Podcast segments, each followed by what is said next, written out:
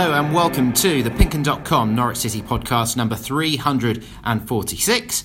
After we've broken through Chris Wilder's big sheets of white paper, of course. On the way, the battle with the Blades, deadline day debate, and a huge top of the table clash. My name's Dave Freezer, and joining us here this Monday afternoon at Archant Towers, we have our chief Norwich City correspondent, Paddy Davitt, and the EDP's local democracy reporter, Canaries columnist, and resident wrestling expert, David Hannant. David, your first time on the on the podcast. Welcome. Yeah, thank you very much for having us. Looking forward to it. You uh, you were at the game on uh, on Saturday, weren't you? Um, where, where do you sit? Uh, sit in the upper um, upper NNP or Regency, is it called that? I can't even remember The what it's River called End. now. Yeah, River End, that's right. Upper there, kind of nice stairwell in front of me, lots of leg room. Top man. Um, Pad, how how are you uh, this fine Monday afternoon? Yeah, not too bad, DF. Yeah, it's, uh, stupidly decided to drive into the city today, and uh, that was nearly took me as long as to walk. The traffic is horrendous, but Carnage. that, that turned into a podcast about the council and their des- desire to pedestrianise everything. So, yeah, we got the right man obviously around the table. So maybe maybe if this is getting a bit boring, we'll we'll verge into. so. What you're saying, Pad, is David. What do you think of the pedestrianisation of Absolutely. Norwich City Centre? Well, I think traders need access to Dixon's. Absolutely. Cracking start. but just before we get stuck into the uh, proper stuff of the game, remember you can get in touch with us all here to share your thoughts and get and set the agenda. Just send an email to thepinkun at archant.co.uk or get in touch via all the possible social media channels you can imagine, be it the PinkUn or our personal profiles. And make sure you don't miss a single podcast throughout the season by subscribing. You can even leave, leave us a review if you like. Uh, you can find all the details at pinkun.com slash podcast.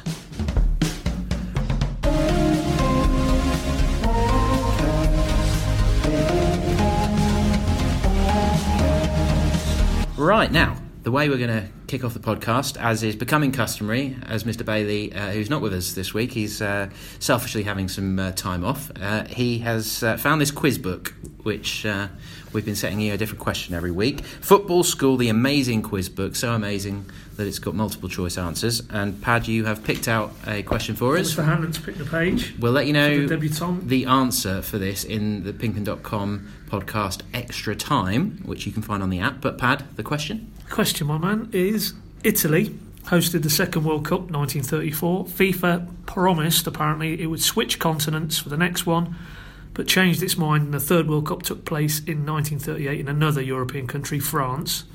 Question is, which two teams were so upset they refused to play? Was it France and Italy? Find that hard to believe if it was actually in France. I don't think they'd have boycotted their own tournament, would they? So you can probably rule out France or Italy. Italy and Brazil. England and Argentina, or Argentina and Uruguay. Okay. Right. Well, as I say, we will let you know. uh, but you know, it keeps your suspense going, doesn't it? absolutely. Uh, on tenterhooks, I'm sure. You look it, Dave. Yeah. It.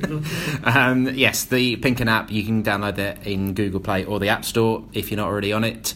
Uh, you can uh, get a bit of insight and analysis on match day from myself, Paddy, and Michael as we uh, travel around the country. And of course, it will be Leeds on Saturday. But before we look ahead to that, it, this is That Was the Week That Was.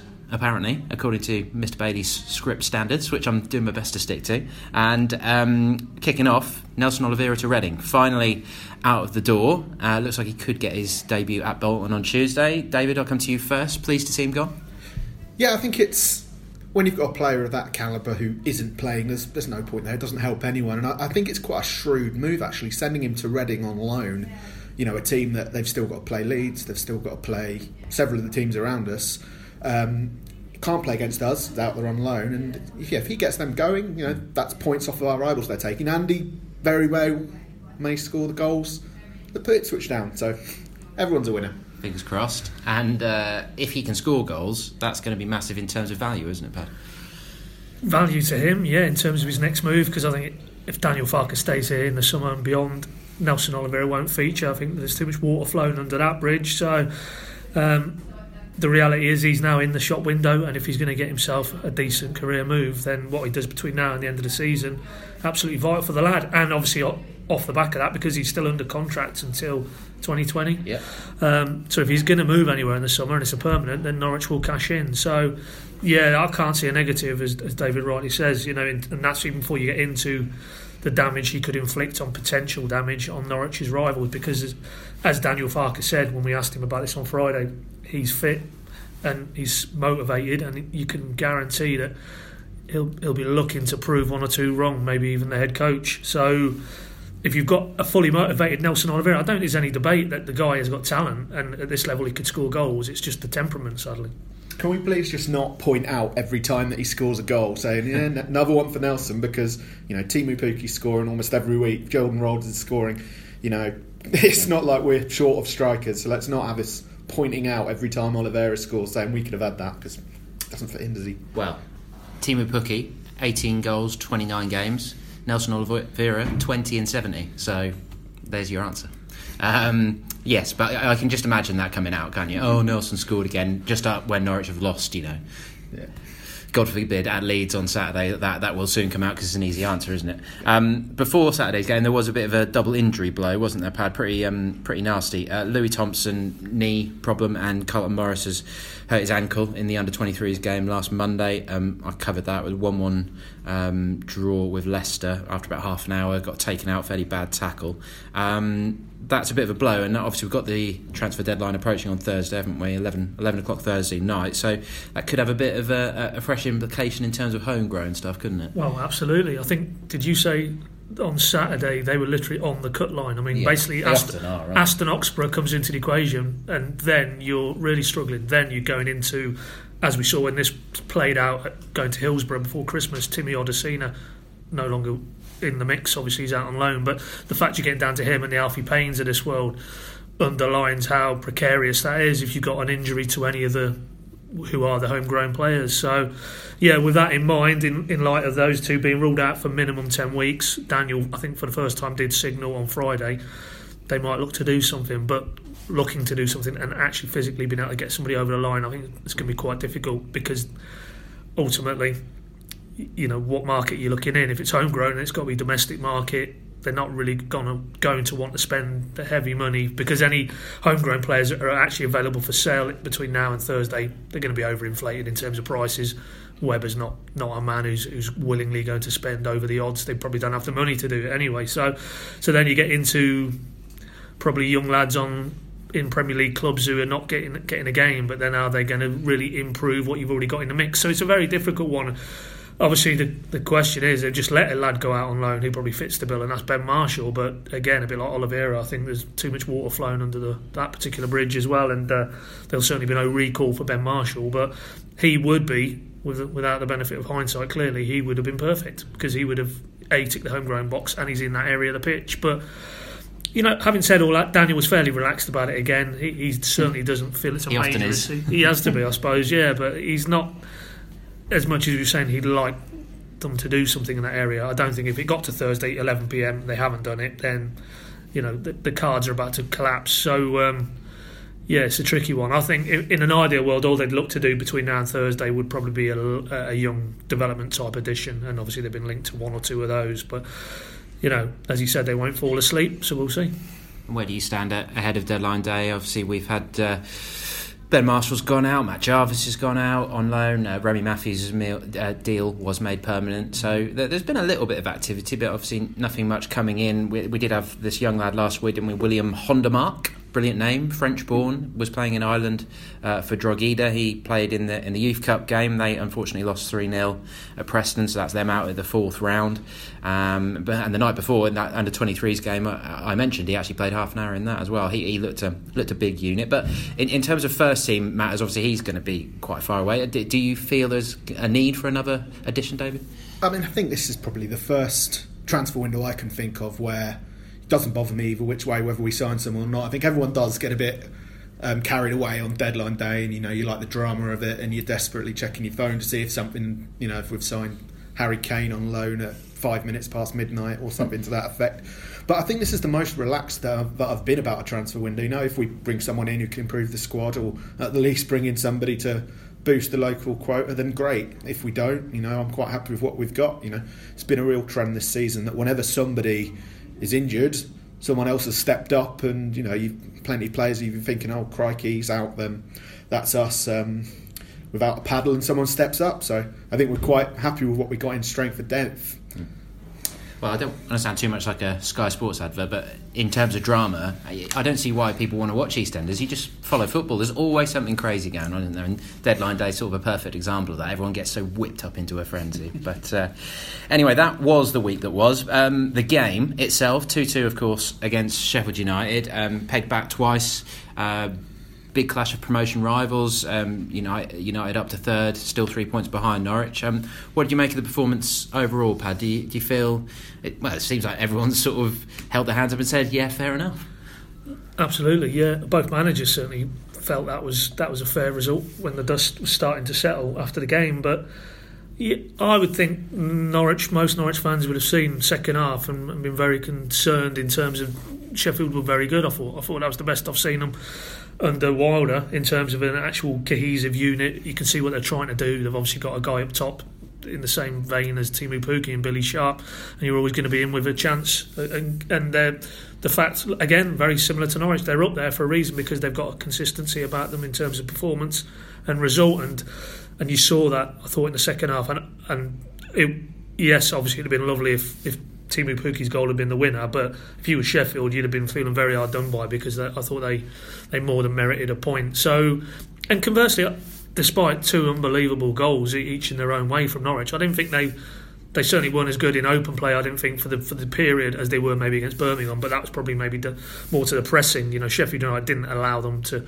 play out from the back. They were straight on to Krul or Godfrey or Zimmermann, um, and teams are going to do that more often than not. So, yeah, all in all, I think two very evenly matched sides and probably a result that underline that. Um, but ultimately, as Farke said, it keeps that gap between them and Sheffield. And in the final analysis, that's not a bad state of affairs. And putting my stato head on, I did uh, dig out a, a fact that it was seven shots at goal, and that's only the second time in Daniel Farke's era that they've had less than ten shots at goal in a home league game. And I think which, Sheffield had about eighteen, to be fair. Yeah, eighteen, but they, uh, I think they actually had less shots on target than Norwich, didn't they? Because uh, five of Norwich's seven shots were on target, which is pretty good. Go, Pukki scored with his only shot on target. Um, but that first goal, everyone got very excited about that, David, didn't they? That was that was high quality. Oh god, it was it was special. I, I was returned to my old man and said to him that you know I think I'd take one of those you know, over a screamer any day. You know, you yeah. remember the 40 yard ones that crashing off the crossbar, but for pure, you know, football pornography, that, that goal was to me, you know, the one touch football, the, the pass through ball, everything about it was just unbelievable. And, you know, it's, I'd take one of them over a 40 yard screamer any day because it's just brilliant to see.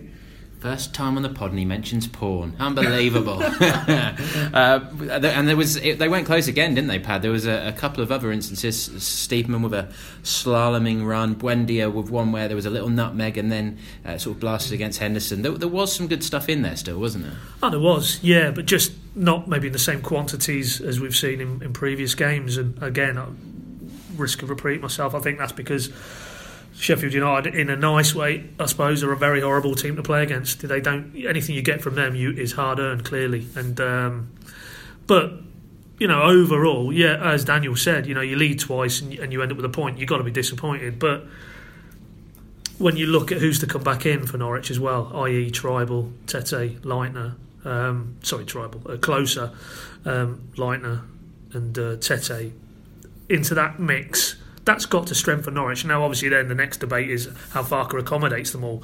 Um, but you know, in terms of the bigger picture, I think still very positive. You know, they've played West Brom and Sheffield now.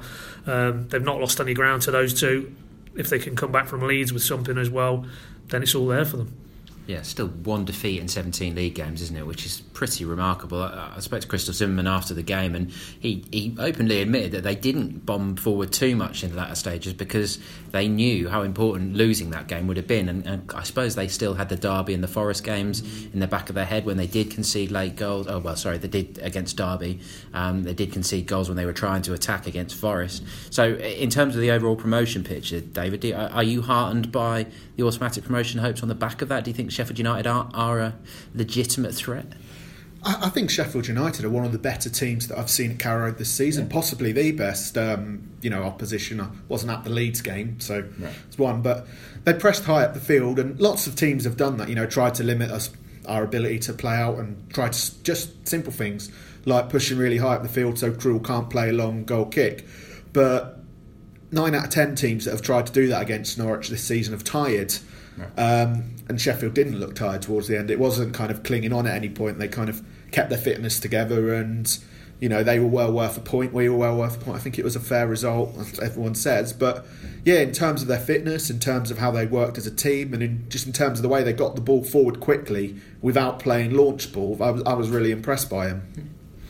And of course, before kick-off, Chris Wilder had to pull something out of the hat, didn't he? And it emerged that, well, he knew nothing about it, of course. But Did he not? um, well, isn't that isn't that what he told you? that and, anyway, let me just set the scene. Uh, the, the Twitter video emerges that the Sheffield United uh, physios have turned up early and papered over as much of the pink in the away dressing room as they can with big sheets of white A3 paper.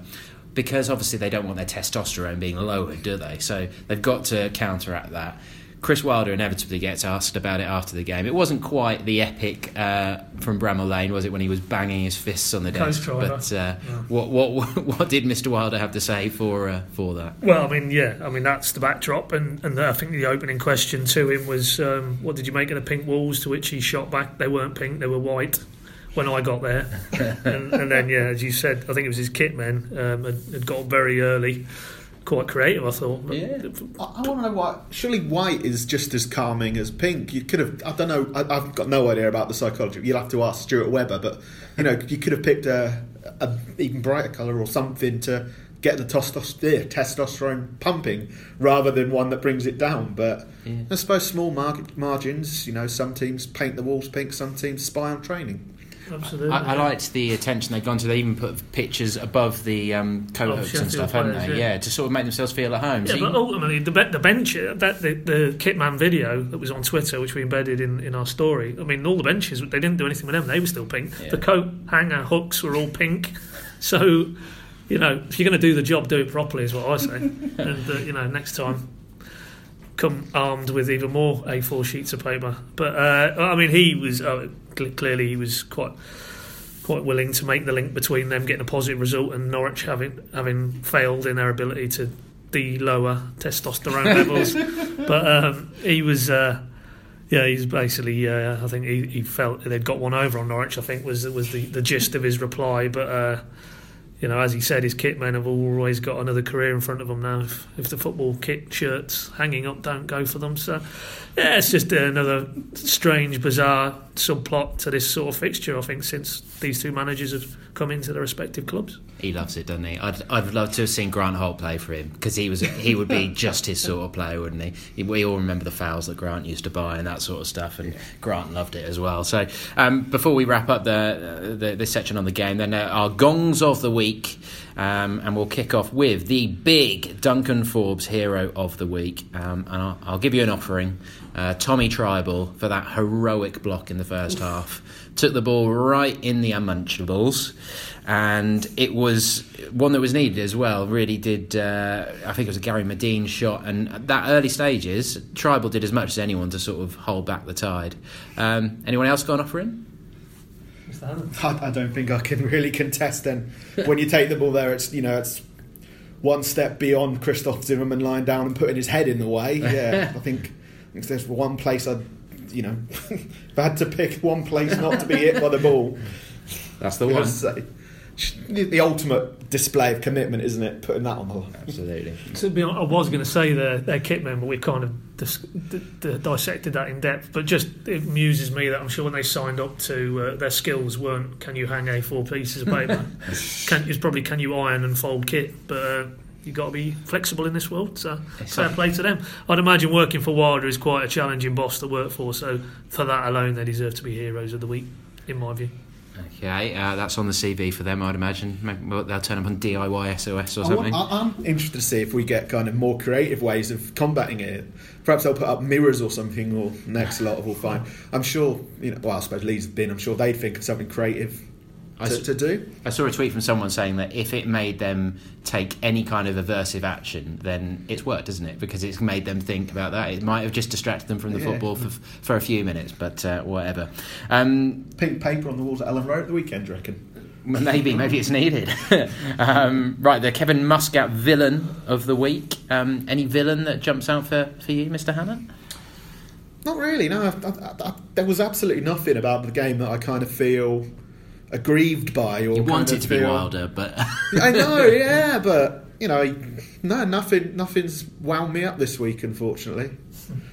Pad, any villains? Well, only with a lowercase v, but Buendia, because I think that was an absolutely crucial period in the game, and and also you'd probably have to throw Max Aarons in there because he's done for ball watching, and. Um, and then Buendia's tried to recover his ground, and it's, it's, a clear penalty. I don't even know. I mean, I contend Daniel's version. It was a soft penalty. I mean, he, he might have waited for the touch, but there was clearly a shove there. So for, for, it to be in the third minute of stoppage time at the end of the first half, they go in there 1 0. That place is jumping, and they would have deserved it because they were excellent. And then if that second half panned out as, as, as the second half did, then they win the game 2 1, don't they? So, yeah, it offers so much going forward. Already a pivotal, influential player, but he'll have to learn from things like that because that was naive. It was naive, sounds up uh, best. Um, I'm going to go back a little bit further in the week to that Carlton Morris incident. As I said, I was at Colney covering that under 23s game. Josh Knight was the player who you'll have never heard of, but he plays for Leicester under 23s. Uh, no slight on the lad. I'm not saying he did it on purpose, but it was a naughty challenge, uh, uh as David Wright termed it afterwards. Norwich under 23s boss. Um, basically, it was a corner that had been cleared. Morris ended up in the right back position and went to clear it. And it was very similar to that Marcus Stiepermann incident in the Forest game that he potentially could have been sent off for. Basically, he was sliding in, trying to stop the ball being cleared, trying to keep the pressure on Norwich. Instead, he just cleaned out Morris's ankle. And at the time, there was a bit of a whelp of pain. And given that that was Morris's first game since May, since that knee ligament injury at Wembley, I have to admit that the worst went through my head at the time. And he did play on for, for another uh, what five or so minutes before deciding to go off. But then it wasn't until later in the week that we actually found out the, the extent of his injury. So I'm absolutely gutted for Carlton after he must have worked so hard. So um, you know, our, our, thoughts are with him because that's pretty much his season over. But he's just going to have to. Uh, do everything he can to get back for pre-season next year, isn't he? But um, finally, with the gongs, uh, Simeon Jackson moment of the week uh, is Oliver exit too cheeky? Is there a moment of the week for you, Dave? No, I think the moment I'm going to take another from the game. I mean, obviously, I've already said how, how much I love the first goal, and if Arsenal had scored it, people would have been banging on about it for hours, and we've seen it a million times. But the moment for me, something that always gets my go at Carrow Road, is every time a ball is kind of slid back to someone, no matter if they've got room to shoot or not, the cries of shoot. That ball came trickling back to Tom Trybull. Everyone shouts shoot, and instead he just cuts his head up, slides a perfect ball through, pass later, and that's 2 1 City. And, you know, I just loved that pass. The fact that he did that rather than stick his foot through it and probably put it in Row Z. Maybe got a little bit fortunate with a deflection because I think he was aiming for Pukki, wasn't he? But still, yeah, if he if he had have tried to shoot, to, yeah, yeah. composure to sl- try and slide a ball through. Yeah when shooting, you know, one time out of ten it probably would fly exactly. in the top corner, but other times it's in Row Z and you've lost a good chance. So I was impressed by that. And your Jackson of the week, Pad?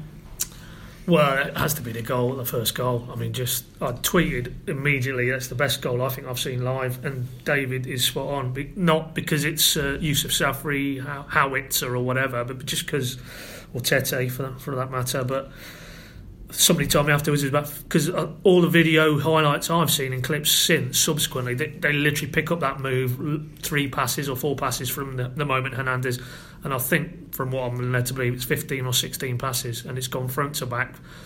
Pace the pace of it that they move the ball it wasn't just the lateral crab like stuff that last season got too many people's backs up. Just the absolute purest essence of what Farke's philosophy is all about and uh, yeah as Mr. Hannant rightly says, if that was Man City scoring it, we'd be hearing about it still probably till next year. So. It, was, it was almost identical to the one that um, Aaron Ramsey scored against us for Arsenal. Oh, yeah. You know, the quick pinball passes on the edge of the area, flick through, catches the offside trap goal. Um, that was how good it was. Absolutely. Um, in fact, you might have seen the video in the week of the under 23s goal against yeah. Leicester. It was very similar to that. Um, so, and everyone was talking about Farke ball after that. So um, I think that, that was quite uh, quite similar. Um, uh, yeah, I mean, I think that was probably the moment of the game, wasn't it? Because everyone's reaction to it was like, wow, we're so good at the moment. Um, in that sort of opening 10 minutes, it was all the build up to that game, everyone knowing how important it was. All of a sudden, it was like, 1 0 up after 11 minutes, you know, the possibilities seemed um, endless. But I, I, will just give a mention for Pukki's finish as well. And it wasn't until I watched the replay that um, you just see the intellig- intelligence of him, the way he moves into space. He's looking where the defenders are, and he just has a little look over his shoulder, sees the space to Henderson's right, and he puts the shot in pretty much the only place he could have put it to score, didn't he? So fair play to the guy. I thought it was a fantastic finish. And yeah, what's Buendia doing? We've got the picture in front of us, and it's almost like don't don't hit me with the ball. well, thankfully, then he really would have been the villain if he'd have put that off target. exactly. Yeah, he's got a very panicked expression on him in uh, page two of the Pink 'Un today. But we won't go on too much about Teemu because I think we will probably dedicate quite a lot of. Um, words written, spoken, visual uh, over the course of the end of the season because he's already on 17 in the league. He's obviously on course to surpass some big names, you know, the likes of Iwan Roberts, Robert Earnshaw, maybe even Grant Holt in, in terms of a return for a season. So we'll park that for now.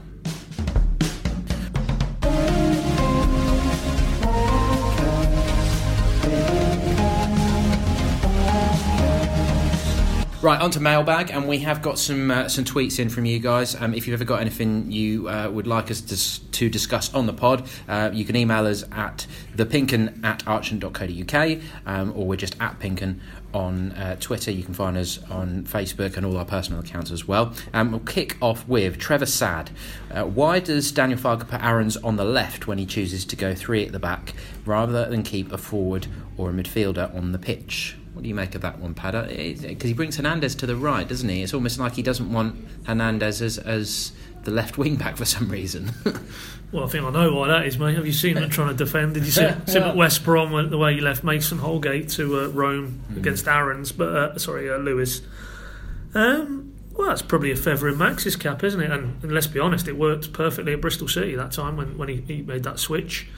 Um, yeah, I hadn't really given that too much thought. You know, why? I mean, who's he taking off to accommodate? Uh, uh, you know, can't think at Bristol who came on for Hernandez came on, didn't he that yeah. day? Um, but well, we had what Cantwell and Rhodes coming on for Buendia and Stiepermann the other mm. day, so it was. I suppose in a way it was almost more Daniel just going more solid, wasn't it? Right, yeah. I know he's putting Rhodes on, but it wasn't exactly going all out for the win, was it? No, and I think he has come in for a little bit of because I think those substitutions were 88 and 89 and you know, clearly there's not a lot of time for those guys to influence the game. And I did actually put that to him post match. You know, did was there a reason why you left it so late with the subs? And and he was pretty good on this. I mean, he's had more or less since the, from the moment the second goal went in, when Pukki's goal went in, he was contemplating going to a three, but he just felt that if he if he was to do that, might get a derby outcome where he made the changes and he went the other way and they went and scored. That he must have felt that he didn't want to disrupt the rhythm, um, and I don't think he can be questioned too harshly in terms of his substitutions. If I go back to that Bristol game and West Brom, both times in instant impact when he brought guys on and changed the system. So you know, on this occasion, maybe it didn't work for him, but um, yeah, I, I, I don't think he should be castigated too much, really, for me. Okay. Um, this one is from Nikki Keller. Um, I'm, I'm going to have to disqualify one player from um, my answer here because I believe Nikki Keller may be the mother of Spencer Keller, who plays for Norwich under 23s, young lad. Um, so good question, Nikki, but I'm I'm going to disqualify Spencer from being a possibility. um, he scored the uh, he scored the goal for the 23s against Leicester um, on Monday and uh, looked very bright. He's uh, got a good future ahead of him. But the question is, have you seen anyone in the academy under 18s or 23s that's caught your eye, who people should look out for in the future? Um, if I if I had to pick one who I like the look of, um, Josh Coley is a guy who came in, in in the summer who had been playing um, non-league football um, and has got all the pace you could hope for. Um, and he played a big part, as, as I mentioned, that goal got quite a bit of attention because the club put the video out, didn't they? And again, a bit of Farke ball there, really lovely team move from one side of the pitch to the other. And it's Coley that drops his shoulder, turns into space passes to Ant Spyrou, back heel, lovely back heel, and then it's Spencer Keller who fires into the bottom right corner. But Coley has got some real pace. He's a real exciting player to watch. if he's almost so quick that at the moment he's almost leaving the ball behind himself uh, at times. So um, if he can improve his ball control, there could be a could be a player there who's um, got the potential to get players uh, to get sort of bums off seats if he ever made it near a first team. But um, we'll see. It's a difficult difficult season for the 23. It's almost a bit of a transitional year for the academy uh, in, as they sort of find their feet. But now you've got Paul Williams appointed as the under 18s coach and, and David Wright permanently as under 23s. Hopefully that sort of stability is going to allow them to, to kick on a bit. Um, and just finally, um, Eddie on Twitter. I don't know if he's Eddie the Eagle, but um, Aidan Fitzpatrick, January or summer. This is the lad at Partick Thistle, isn't it, Pad? Um, Yeah. Sounds like they're sort of playing hardball. Could you see that one maybe sneaking over the line before before Thursday night's deadline? Yes, I could. Yeah, they definitely there's definitely an interest there from Norwich's point of view. Um, but that, that, as you say, Gary Caldwell, I think, is their manager, and, and he he was pretty strident. I thought in terms of we're not we're not going to be pushed around here, and uh, we we know the value of this kid, but. You know, I think was was, was there a quote quote about it to take outrageous money or something like that? He was attributed to him? Unbelievable I think. Unbelievable, yeah. But define that in the you know in the Partick Thistle footballing firmament. I mean, uh, I think the figures quoted were rising up to four hundred thousand. You put a lot more add-ons in there. Certainly, if Rangers are the other potential suitors, and I think Norwich financially will be able to to to, uh, to edge them to one side. But then you don't know. Rangers are a massive name in Scottish football. If that's his background, a bit like Middleton, you know, he might fancy that. But uh, irrespective if it's this window or the summer potentially. I mean, he's 17 years of age, so it's very much one for the future. But could I see it happening? If Norwich got anything to do with it, definitely. Perhaps we could send Captain Canary down um, as part of the deal because we all know what their their mascot looks like. and I wouldn't mind getting Shom, I think. There you go. Okay, the week ahead. Um, Wednesday night, 6 pm, you know where to be. PinkUn Show is down the pub. Michael is back, and um, that's definitely one to watch out for. Uh, and deadline day, of course, is uh, on Thursday, 11 pm deadline. We'll have uh the live blog up and running all day for you at pinkun.com, and I think it's probably going to be just as interesting to keep an eye on City's promotion rivals, really. West Brom um, being linked with Jacob Murphy, for instance, that's one that could uh, have an impact.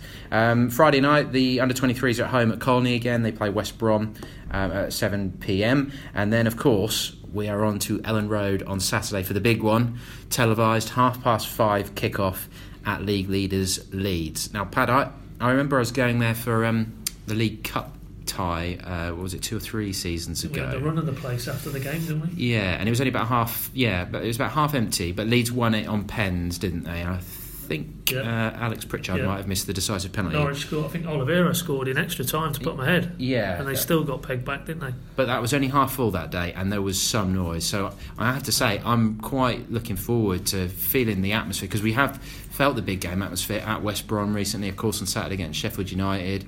But this is going to be huge, isn't it? Oh, uh, it'll blow those any of those out of the water. This will be phenomenal. Um, and that's even before you weave in all the uh, you know the, the fallout from the Spygate scenario and Norwich's potential role in wanting full disclosure. Um, yeah, this will be very very spicy, and um, that's why you know Norwich's young players have, have passed every test put in front of them and, and looked as um, as if they believe they belong in these type of environments, but they won't have experienced anything on this nature. This will be off the Richter, um, but you know it's a good test. You know we think that they've got the temperament and the talent.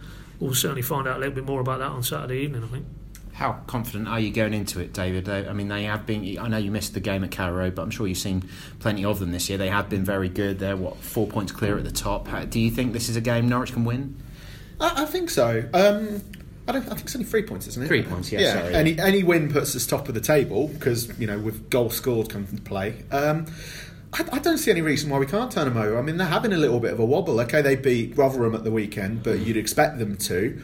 But I think if you look at their recent record, I think three out of the last five games perhaps they've lost.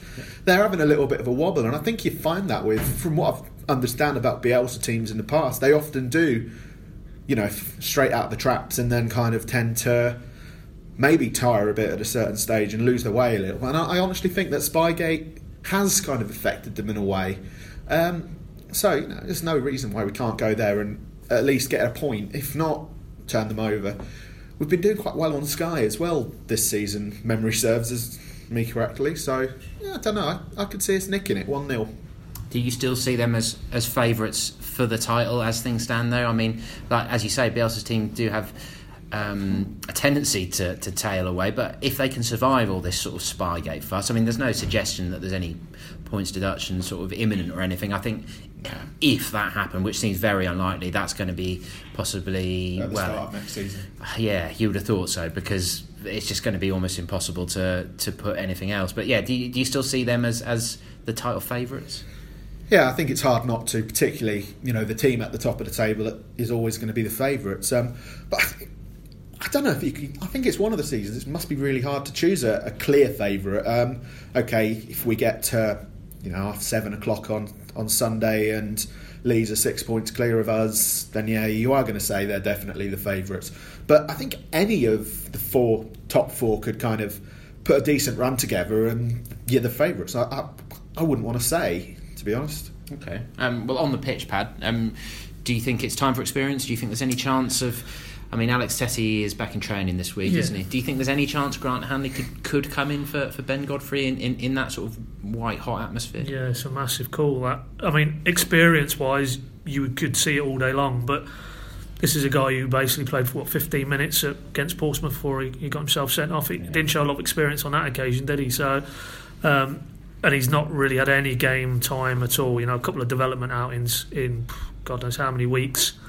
Not the ideal preparation for this game because Norwich, you know, will be under the pump for, for spells of the game. They'll have to defend really strong. No, I think um, I think the boat has sailed, unfortunately for him for this game. I think if he'd have really put a marker down against Portsmouth, played the 90 minutes and, and shown everybody what he's about, I think you'd have probably seen him in the 11 by now. But um, he didn't take his chance there. And uh, yeah, okay, Zimmermann, you could question his sort of uh, inability to track Billy Sharp there on, the second goal midweek, uh, sorry, Saturday, and one or two other rash moments in the game. But I think, yeah, I just think uh, time has, has ran, against, ran against Grant. So, no, I think he'll be on the bench. And then, depending on how the game pans out, then he's a good option to bring in, particularly, you know, if. David's scenario pans out and they, they have got their noses in front, you're going into the final 20 minutes of that game, you know the balls are going to be coming in from all angles, then you probably want him in the box. So, uh, yeah, I don't see him starting the game, no. No, I, I think it's difficult when he's not in his rhythm. Um, for me, Alex Tettey's got to come in. I, I would probably pair him with Tom Trybull, um, just because it's going to be such a difficult game. But I, I half wonder whether Daniel might drop one of Onel Hernandez or Buendia and play Mario Vrancic in, in the sort of a further forward role because he has done that earlier in the season and Mario looked absolutely fine there because those the the wide roles aren't aren't necessarily wingers other than Hernandez. Hernandez plays like a winger, doesn't he? But so I think that could work. Um, w- w- you go along with that, Dave? Yeah, I, I wouldn't lose Vrancic from the team certainly because you know he's been doing really well He in the quarterback yeah. role. I've been worried, you know. Leitner's another one. When we found out about his injury, it's like, oh, crikey, what are we going to do here? But you know, he's come in and he's sitting in that quarterback role plenty well, and it makes such a difference having a player who can think so quickly on his feet back there because the way Vrancic can, you know, spot a pass and keep calm, you don't panic the guy. Um, I'm not sure I'd see any reason to change it. I mean, Alex Tettey only just coming back from fitness. Um, you wouldn't want him half a yard off the pace. If he's you know back full fitness, you are always going to be more solid. But I think we need to do exactly what Leeds did when they came to us. And Leeds, I don't think Leeds set themselves out to be solid against us. They set themselves out to hit us hard, hit us early, which is exactly what they did. Hmm. So I don't see any reason why we can't do the exact same to them. Well, one thing I think we can all say ahead of kickoff is that everyone will take a point Yeah. at the end of this one. So uh, let's see what uh, what Elland Road's got in store for us. Thank you very much, chaps. Um, as I mentioned earlier, we'll have uh, a bit more for you on the app um, in the PinkUn podcast extra time. Uh, remember pinkun.com for all the latest Norwich City news, analysis, opinion, and transfer insight. Uh, we'll be back with you each and every Monday, so make sure you get in touch and get involved. This is your podcast as much as it is ours. I love that line. I think that's really good. well, well, well done, Michael. Um, we'll answer the quiz question over in the uh, podcast extra time, and we will see you guys the other side of Leeds. Have a good week.